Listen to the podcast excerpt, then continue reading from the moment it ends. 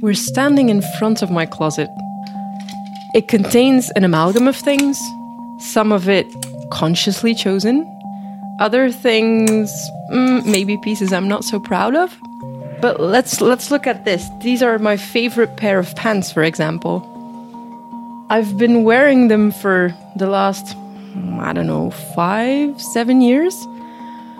And they're basically worn to shreds right now, so I'm in desperate need of a new pair. But if I look at the tag, they're from a brand that's probably not that ethical or sustainable, while the pants I'm wearing, they cost about six times as much. Consciously chosen from an ethical brand, let's not name names, but I'm really not that happy with them. Because they're already showing signs of wear after just a few washes, so it's not at all what I expect from a piece of clothing in that price range. So this leaves me with a dilemma. I'm in the market for a new pair of pants, as I told you, but I don't want to have this conversation again in a year while I do want to make sustainable choices. I really don't know where to start. All I know is that I can do better. This is Tomorrow People, a show about building a better tomorrow today. I'm Leonard. And my name's May. The fashion industry as a whole is not exactly clean. It's one of the most resource intensive industries in the world, both in terms of natural resources and human resources. So there's the environmental impact and there's the unethical working circumstances for a considerable part of the workforce. Sadly, today marks the sixth anniversary of the Rana Plaza factory collapse in Bangladesh, which killed more than a thousand people and injured many more on April 24th of 2013. There are bright spots on the map, however. To guide us through the labyrinth of forward fashion, we gave Cherie Birkner a call. I'm Cherie Birkner. I'm a freelance photographer and the founder of Sustainable Fashion Matterz. Cherie, a German American based in Berlin, really grew up in fashion. And I've been in the fashion industry since I was a teenager. I used to work as a model, and sometimes I'd uh, help in sales during Fashion Week. And, you know, she had big dreams. What I just wanted was to walk down the street and then see someone wearing something I had designed, and I thought that would be the most amazing feeling. So she went on to study fashion design, and pretty soon. I had a job offer as creative director for a company I had been working with for a few years, uh, which was a fast fashion company. Fast fashion is a term often used to describe the large retailers of uh, mass produced, inexpensive, and often inferior quality clothing released in multiple collections every year. You know, the typical stores you can find in every city. It was a great experience, she says, but gradually she came to see the less pretty side of it all. And one time we had all these boxes piling up with all the all the pieces that had small flaws, and I was trying to find places where we could donate it to. Nobody wanted them because, you know, most people if they're in need of clothes, they don't need a pair of skinny jeans. What they need is a warm coat or warm socks, something like that. The frustration grew, and the last straw came at an unexpected moment. Actually, I was on a date with someone and I said something, I don't even remember what. And then, like, on a side note, he was like, Actually, you're just a good person. And in that moment, I was just, I started questioning myself. Essentially, I came to realize that my actions did not at all fit my values. And then I went on, on Greenpeace and just cried my eyes out all day, essentially, um, realizing what I was was doing uh, in the fashion industry. It was like someone was holding my mouth shut. And then just I quit right away. So, yeah. She had always been into photography, so she decided to pick that up again. I decided to take portraits of people who are making a difference in the fashion industry because I thought, you know, these are the people I really want to be working with, people who share my values. And that's kind of how Sustainable Fashion Matterz started. What began as a handful of portraits and interviews of eco fashion influencers quickly grew into what it is today a whole website filled with uh, useful information and a network of people and brands within sustainable fashion. Of course, it all starts with the question what is sustainable fashion?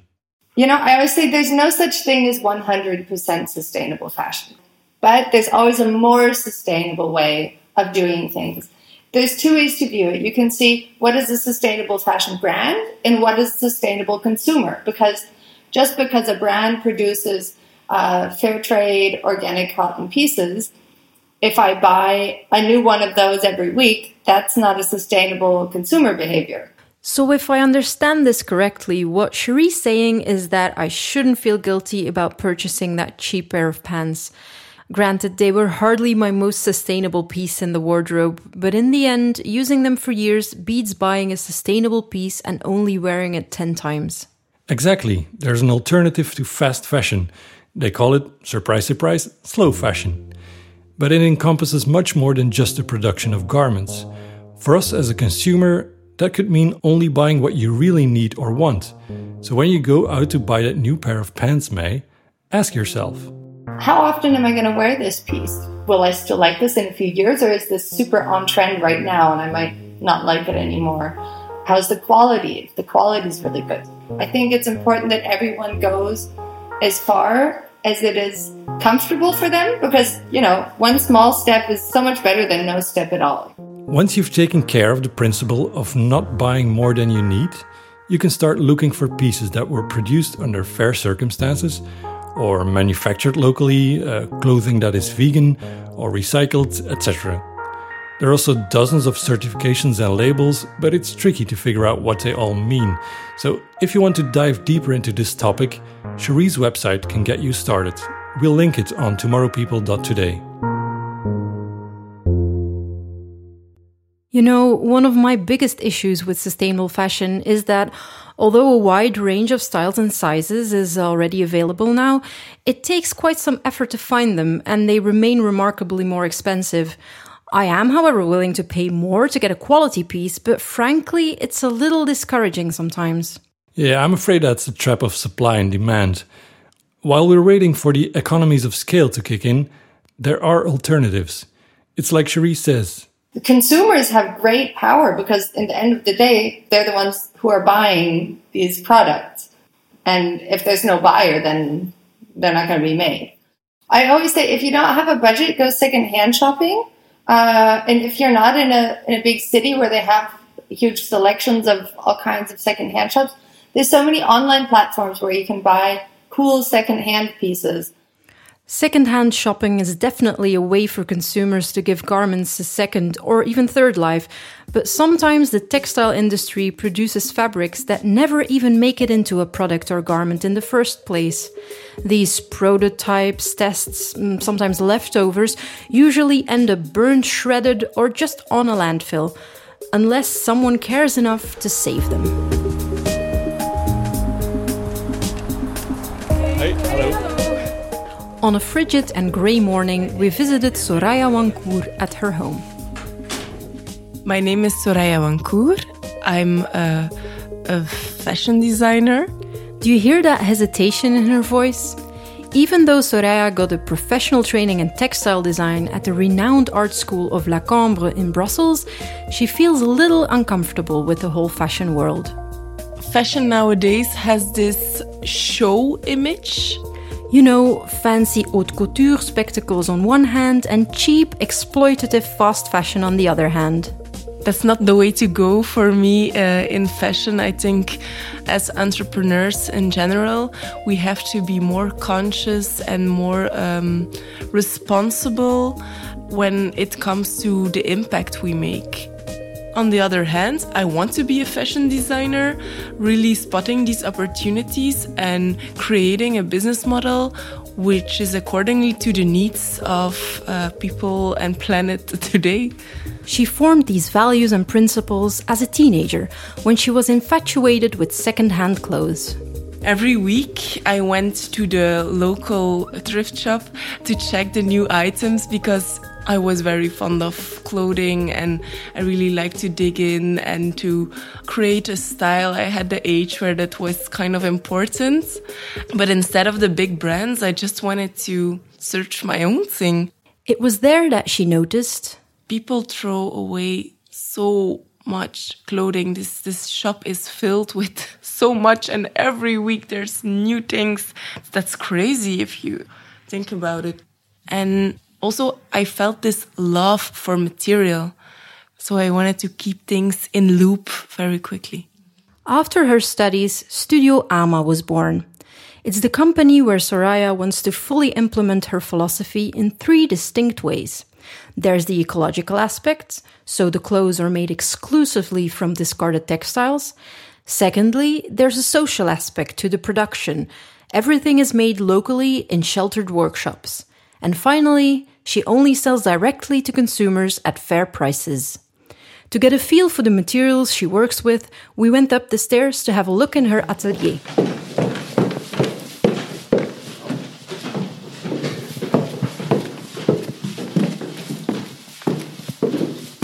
So I, I live and work here. So I always have uh, the newest um, materials that I work with, like this, for instance. Uh, there were boxes and bags and more boxes, all filled with scraps of salvaged textiles. I'm also working on um, flex prototypes and the linen, the mattress cover, and then the um, elastics and the others. Mm -hmm. So every item you sell goes through your own hands finally. Yeah. Like at the end. Yeah, yeah. yeah. I'm always um, doing the embroideries myself. I hope that one day I don't have to do it myself anymore. So I'll put this on. It makes really funny noises.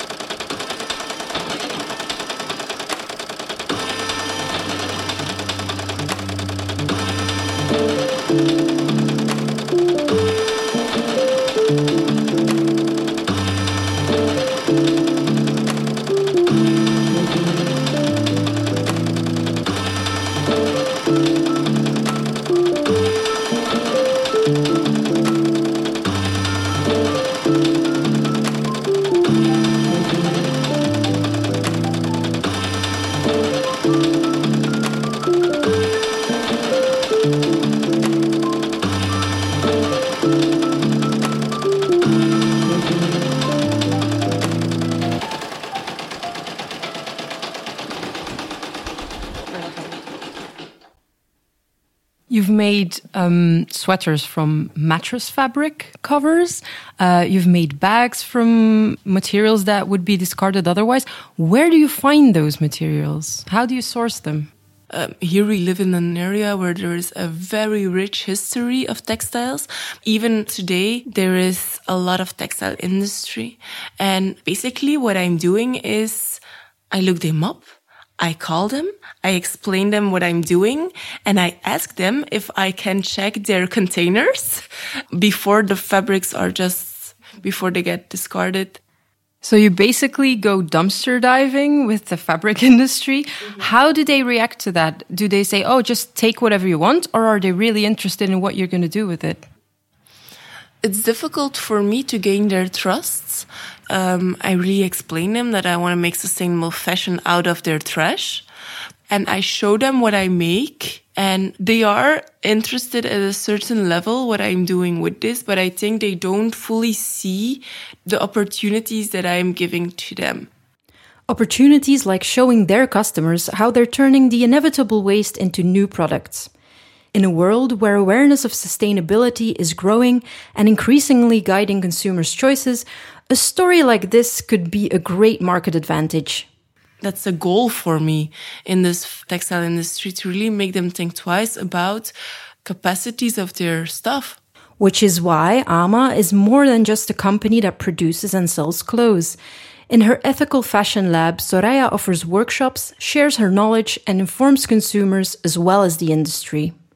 In general, a consumer is rather lazy and they expect from the industry to come up with the bright ideas and to be responsible for consumers, to take a responsibility for consumers about their impact. But that means that as an entrepreneur, as a business, you have to be super, super transparent about what you're doing. For instance, by informing potential buyers about the origins of the fabric, how and where they were processed, what they're doing to minimize their footprint, etc. There should be a dialogue between consumers and brands. And if we're able to really let them talk to each other, what I am trying to do, then we can reach so much more.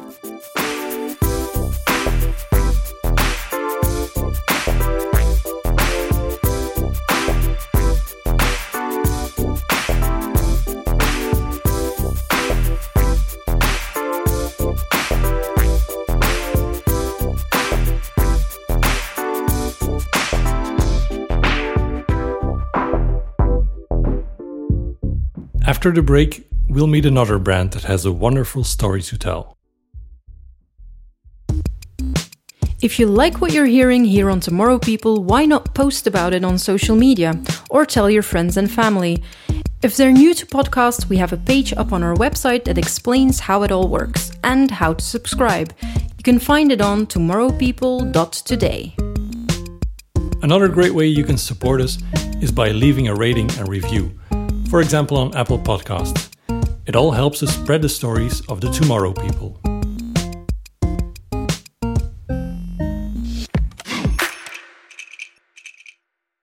A big part of sustainable fashion is innovation in materials.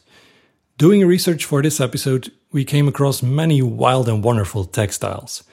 There's Lyocell made from wood pulp, Alginate and SeaCell harvested from seaweed, Piñatex, a leather alternative made from the leaves of pineapples.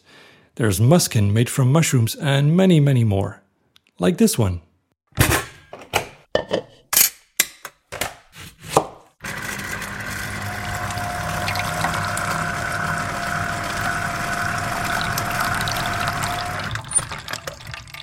Okay, we're now in the kitchen making orange juice. You know, when juicing oranges, you end up with a lot of waste every time. We just throw it in the compost, of course, but do you ever wonder what they do with this waste, this byproduct, on an industrial scale? More than half of the weight of a fresh orange after it's juiced is basically a byproduct. Meet Enrica Arena. She's the co founder and CMO of Orange Fiber, a company from Catania, a vibrant historic city at the foot of the Etna volcano on the Italian island of Sicily.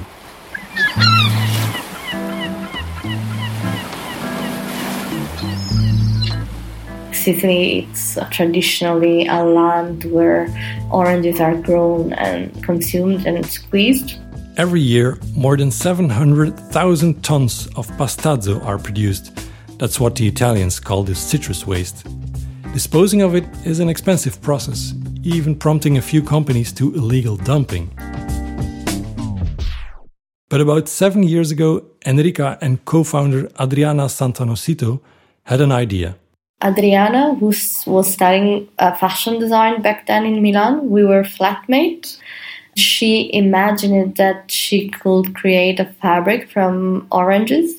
It didn't take long before they arrived at the Pastazzo and came up with a chemical process. To basically extract the cellulose that can be spun and transformed into fabric. Cellulose is a molecule and a key component of the cells in plants. It is what makes their stems, their leaves, their branches so strong. So things like wood, paper, cotton, and other fibers are all bound together by long chains of cellulose. Adriana and Enrica discovered a way to separate the cellulose from the citrus waste, purify it, and spin it into a yarn. So they got a patent for it back then the idea was okay, let's just sell the patent. Then we found basically that everybody was looking to see a prototype first. So uh, the only chance to see this happening was to make it by ourselves. The result is a very soft fabric that is very similar to silk in terms of look and feel, but they can also combine it.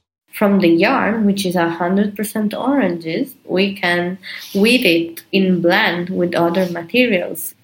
Other materials like cotton or elastane, depending on the needs.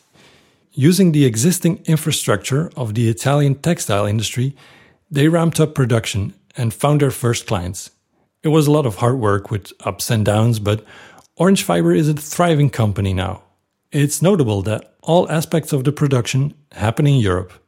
It's very, very important because we want to have an impact not just on the environment, but also giving new opportunities and new life to existing supply chain that maybe are looking for innovation and can benefit from our invention.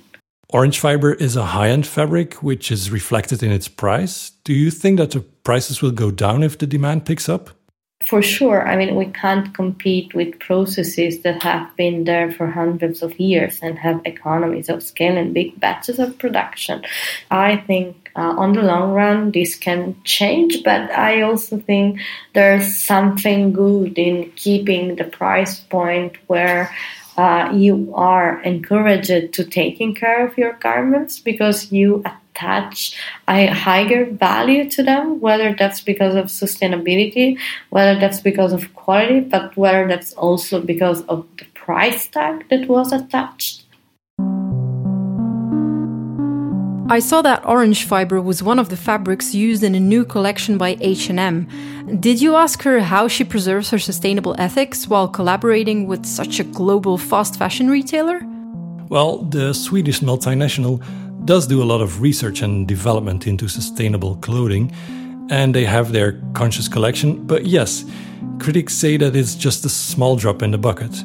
They call it greenwashing, a sort of marketing spin to give your company an image that is more environmentally friendly than it actually is. I did ask Enrica about her take on greenwashing. I think everybody is looking for the balance between keeping their business alive but still uh, being mindful about sustainable alternatives. We just can't think that them or any other brand wake up one day and 100% of their production is sustainable. We can't ignore the fact that brands have been around with their products for years. So it's really a process that will take years. So it's better to take small steps and change the system from within. I definitely think so.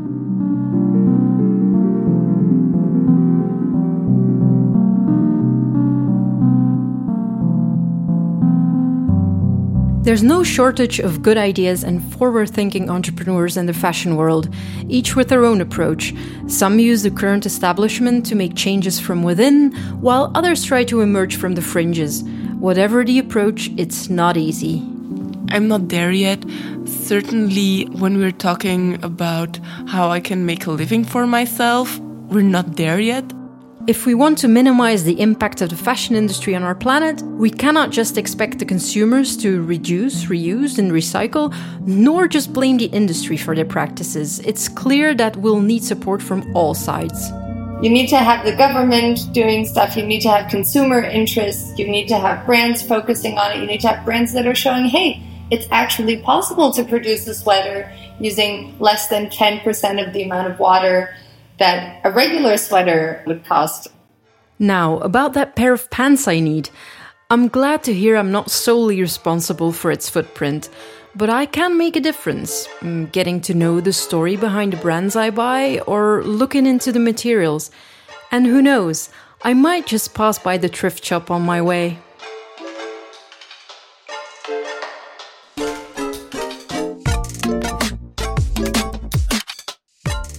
This episode of Tomorrow People was produced, hosted, edited, and scored by Leonard Schoors, and produced and hosted by Meva Walligan. Additional music by Lee Rosevere. Many thanks to our guests Cherie Birkner, Soraya Wancour, and Enrica Arena. Additional thanks to M. Mendoza and Helene Klopper. You can visit our website at tomorrowpeople.today. You can also follow us on Twitter, Facebook, and Instagram for previews and behind the scenes shots. And if you like the show, tell your friends and leave a review on Apple Podcasts. It helps us spread the stories of the tomorrow people. We'll be back in two weeks from Rotterdam rooftops, turning agriculture on its head.